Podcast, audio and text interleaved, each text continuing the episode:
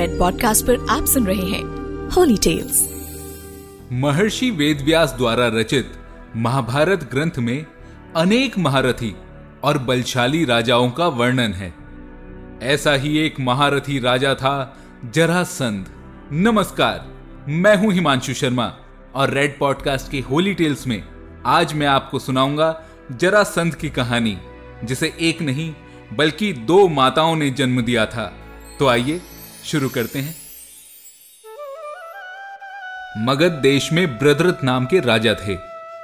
उनकी दो पत्नियां थीं, लेकिन उन्हें कोई संतान नहीं थी।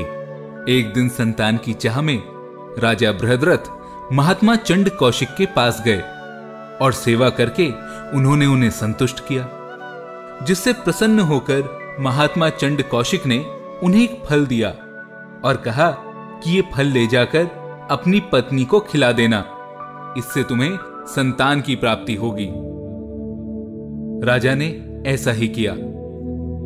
राजा जब महल वापस लौट कर आए तो उन्होंने आकर अपनी दोनों पत्नियों को उस फल को काटकर आधा आधा खिला दिया और फिर समय आने पर दोनों रानियों के गर्भ से शिशु के शरीर का एक एक टुकड़ा पैदा हुआ।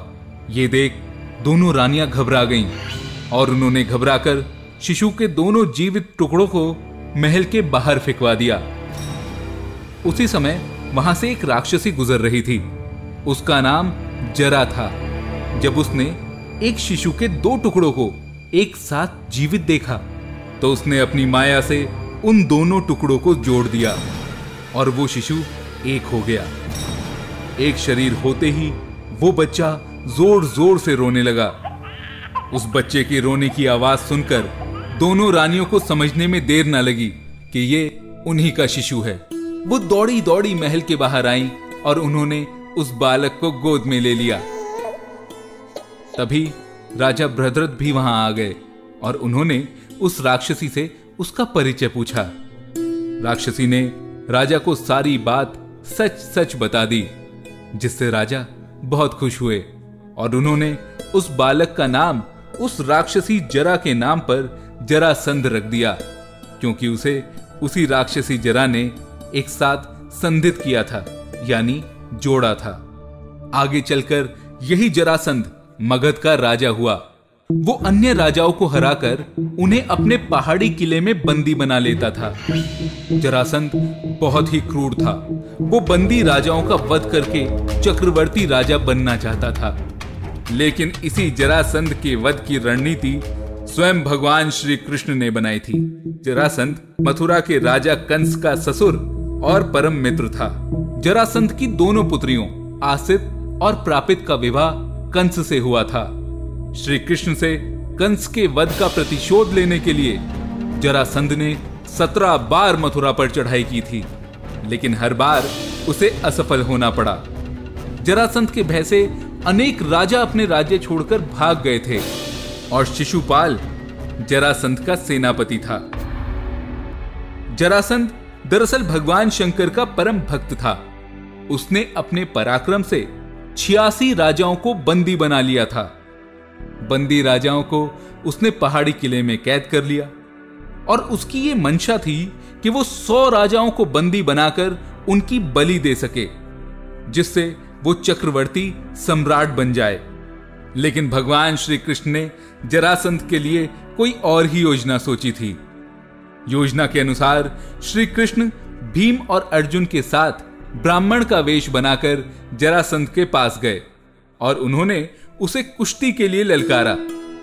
जरासंध समझ गया कि ये कोई आम ब्राह्मण नहीं है।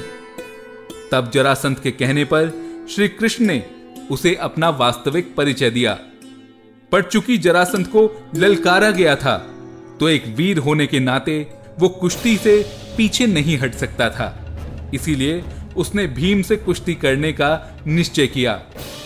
राजा जरासंध और भीम का युद्ध कार्तिक कृष्ण प्रतिपदा से तेरह दिन तक लगातार चलता रहा और चौदहवें दिन भीम ने भगवान श्री कृष्ण का इशारा समझकर जरासंध के शरीर के दो टुकड़े कर दिए।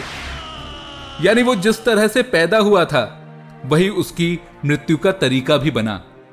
जरासंध का वध करके भगवान श्री कृष्ण ने उसकी कैद में जितने भी राजा थे उन सबको आजाद कर दिया था और उन्होंने कहा था कि अब धर्मराज युधिष्ठिर ही चक्रवर्ती पद प्राप्त करने के लिए राजसूय यज्ञ करेंगे और इसके लिए उन सभी राजाओं को युधिष्ठिर को अपना राजा मानकर उनकी इस यज्ञ में सहायता करनी होगी।